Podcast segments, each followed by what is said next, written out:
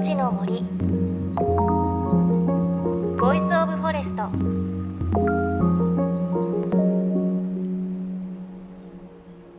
おはようございます。高橋真理恵です。JFN38 局を結んでお送りします。命の森 Voice of Forest。この番組は森の頂上プロジェクトをはじめ全国に広がる植林活動や自然保護の取り組みにスポットを当てるプログラムです。各分野の森の賢人たちの声に耳を傾け森と共存する生き方を考えていきます。さあ1月6日水曜日は二十四節気の小寒でした。この日から節分までの30日が寒の内といって1年で最も寒い季節です。ただ今年は暖かい日続いていますよね。東京も暖かい日が多くてまだ気づいたんですけれどえっ、ー、と去年はこの時期履いていたムートンブーツも履いていないですしダウンのコートも着ていないなと思いました。ただやっぱり夜になると冷えてきますよね。なのでこう昼と夜の気温の差で体調を崩さないように気をつけないといけないですね。さあそして今週お届けするのはこの寒さをあえて楽しむそんな暮らしをしている方のインタビューです。いわゆる里山のある暮らしにスポットを当ててお届けします。といっても完全な田舎暮らしではなくて都会から週末だけ移住をする。里山にもう一つのお家を持つというライフスタイルのお話です。実際にそんな暮らしをされている方スタジオにお招きします。さあスタジオにお越しいただいたのは NPO 法人南房総リパブリック理事長の馬場美織さんです。よろしくお願いします。よろしくお願いします。お願いします。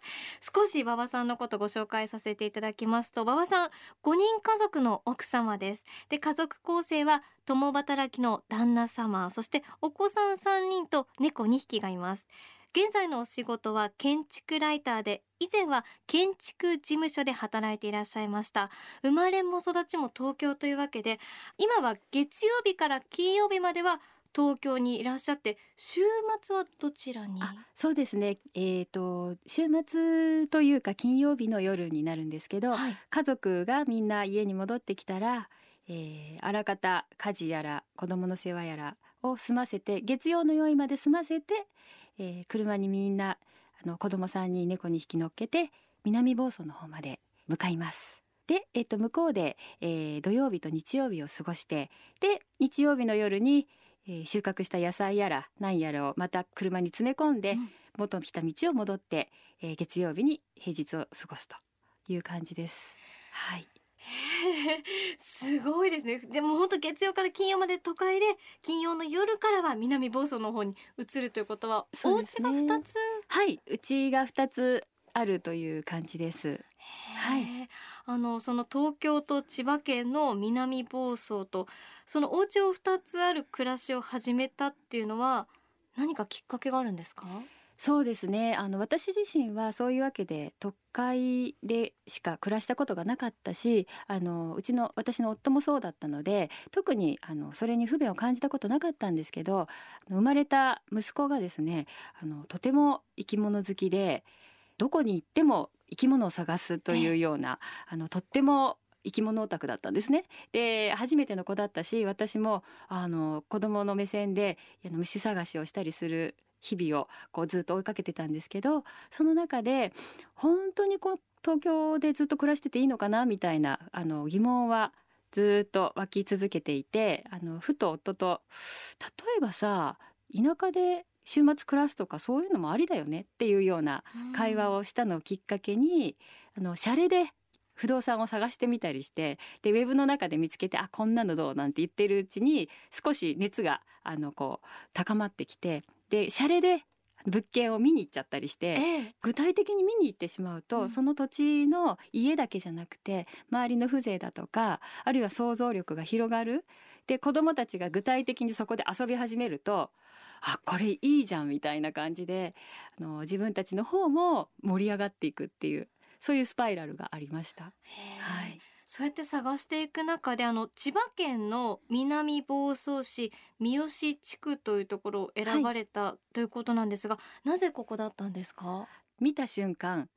まあ、一目惚れですね、うん、景色とかに一目惚れだったんですそうですね。西側にあのバーッと開けてたんですけど大体の売りに出されてる土地ってあの北側西側で南側って大体もうすでに使っているんですね条件がいいので。で売り出されているそういう土地を見ていく中でうちの土地は、えっと、南西に開けてたんです。で西のサンセットが見えるあの山から山に日が落ちる状態が見えるようなあの高いあの高台というか山に張り付いたような家でそこから風景を見た時にここで暮らせたらというかここで死ねたら本望だみたいなそういう気持ちになった強く思ったのが印象的です。今でも覚えてます。はい、え具体的にお聞きしちゃいたいんですけれど、はい、どのくらいの広さのどんなお家を買われたんですか？そうなんですよね。実はあの大体私たちは500坪ぐらいあったら本当に広いねって、うん、あの素晴らしいねそんなとこないよねって言いながら探してたんですがこれがなかなかそうはいかずあの結局この土地はえー、8700坪。をいっぺんにあの買ってくれって分泌はできないって言われて全く分からなくて8700坪がどう大変で、えー、何を背負うものかっていうのがイメージできない状態で張り切って「大丈夫です」って言って 私たち元気ですしあの体力ありますし農作業覚えますみたいな感じで。でそこを見込まれて売ってくれたという感じですね。ごめんなさい8700坪ってどのくらいの大きさですか？東京東京ドームがの約半分半分？ですね。それはその土地を買うんですか？それともそこになんかこう家とかもついてるんですそうなんです。あの土地の中の大半はあの山林原野であと,、えーと、農地が、えーと、地木上の農地は3,000坪ぐらいあってまあもうすでに機能しなくなってるとこもあるんですけど、あとは宅地がついていてそこにあの築そうですね120年ぐらい経つのかなあの古い古いあの農家がついていて、えー、それを一緒にあの使ってくださいというはい、集落も7世帯しかないんですよね。あ、そうなんですね。うん、で、あの実際の暮らしなんですけれども、はい、今もう真冬の寒い時期になってきてますが、はいえ。ー、この季節っていうのはどんなことをして暮らしてるんですか？えー、そうですね。寒いの大嫌いで、えー、あのできればあのこたつの中でゴロゴロしたいくらいなんですけど行くとあの冬私大好きであの焚き火ができるんですね。ええ、あのだからあの夏の間に買ってそのまま放置してた竹とかを全部整理してそれをパチパチパチパチも一日中燃やしたりとかそうですね。ずっとそうやって外で火に当たって過ごして髪が傷んでます。この間美容師さんにびっくりされました火に当たると髪って傷むんですね。そうですね。あの知らなかった。あ焚き火かのせいかなって言ったら、うん、想定外の答えでしたって言われたんですけど。しかも多分美容院は都内ですもんね。そうなんですよ。なんのこっちゃみたいな顔されたんですけど。いやそういう感じであの外で日がな過ごしてる状態ですね。いいすねはい、春はどうしてるんですか？春は割とあの春の兆しは早くって南房総はとても寒いんですけれども、それでも茶色い土の地面からあのなんていうか炎青い芽が吹きの塔の芽が見えるのが1月の終わりぐらいですかね。うん、で見つけたって言って「ああやっぱ春が来たね」って言って「今年も来たね」って言ってで山菜を取り始めてそこを皮切りにあのこう草がバーッと生え始めて全体がまた緑にこう蘇っていくっていう感じになります。はい。夏秋はどんな風に変わっていくんです、ね、そうですね。で、大体まあ春ぐらいまではいいんですけど、ゴールデンウィークの前ぐらいからその恐ろしい勢いで雑草が生え始めて、で、あの行くたんびにこないだ買ったところがもうこんなに生えてるかっていうようなあの雑草との戦いになってずっと草刈りをしつつ、えー、梅雨明けるとあの午前中はあの日の昇る前は草刈りをしてで暑くなったらそのままもう水着に着替えて近くの海まで車で行ってドボンと使ってシャワー代わりに。で魚見たりとかあとまあ息子はサーフィンしたりとかしてであのまたあの日暮れ時に帰ってきて草刈りして それでデッキで見るので寝るっていう感じですかね。結構一日の大半を草と戦って。そうですね。草か海かみたいな感じですごい。はい、秋になると、ええ、秋になるとあの秋は秋で嬉しくてあもうすぐ草が伸びなくなると思いながら えと収穫祭があの町の町というか村のそこかしこであの行われるようになって夜遅くまでこう太鼓の音がどんどこどんどこ響いてあの笛の音色ものこう屋台が練り歩くのがこう感じられるんですね。で昔はそれを遠巻きにこう感じながら秋だなってあの思ってたんですけど最近はお呼びがかかるようになって一緒に回ったりとか地元の人たちとあの収穫を喜び合ったりっていう場面も増えてきました。はい、あじゃあこう地元の方との交流もだんだん増えてくるって感じなんですね。そうですね。あの最初は本当に変な人たちで私たちは 週末だけいらっしゃるみたいな。なんなんで来てなんで草刈りしてなんで帰るんだろうみたいな 意味不明な家族だったと思うんですけど、あの少しずつ時間をかけて心が通えるようになってあの話していくと本当にその交流が嬉しくって子どもたちも自分のおじいちゃんおばあちゃんみたいな気持ちで接しているなって思います。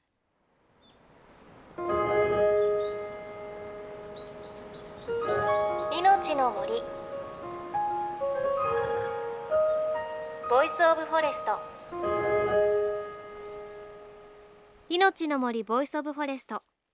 今朝は NPO 法人南房総リパブリック理事長の馬場美織さんのお話お届けしました。いや結構ね衝撃的だけれどちょっと羨ましいなって思うお話でしたね。あの馬場美織さんなんですけれどもラジオじゃちょっと伝わりにくいんですが本当にとっても綺麗な都会の奥様っていう感じなんですよね。なので田舎でね農作業しているっていうのはちょっと想像がつかないなって思ったんですが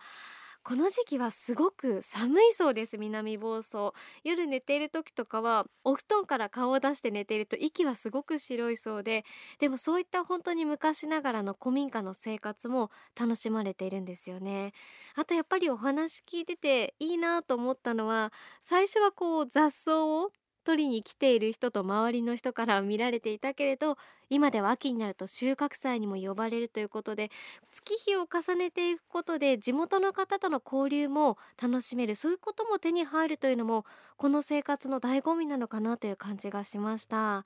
さあ来週もこの馬場美織さんのお話お届けします。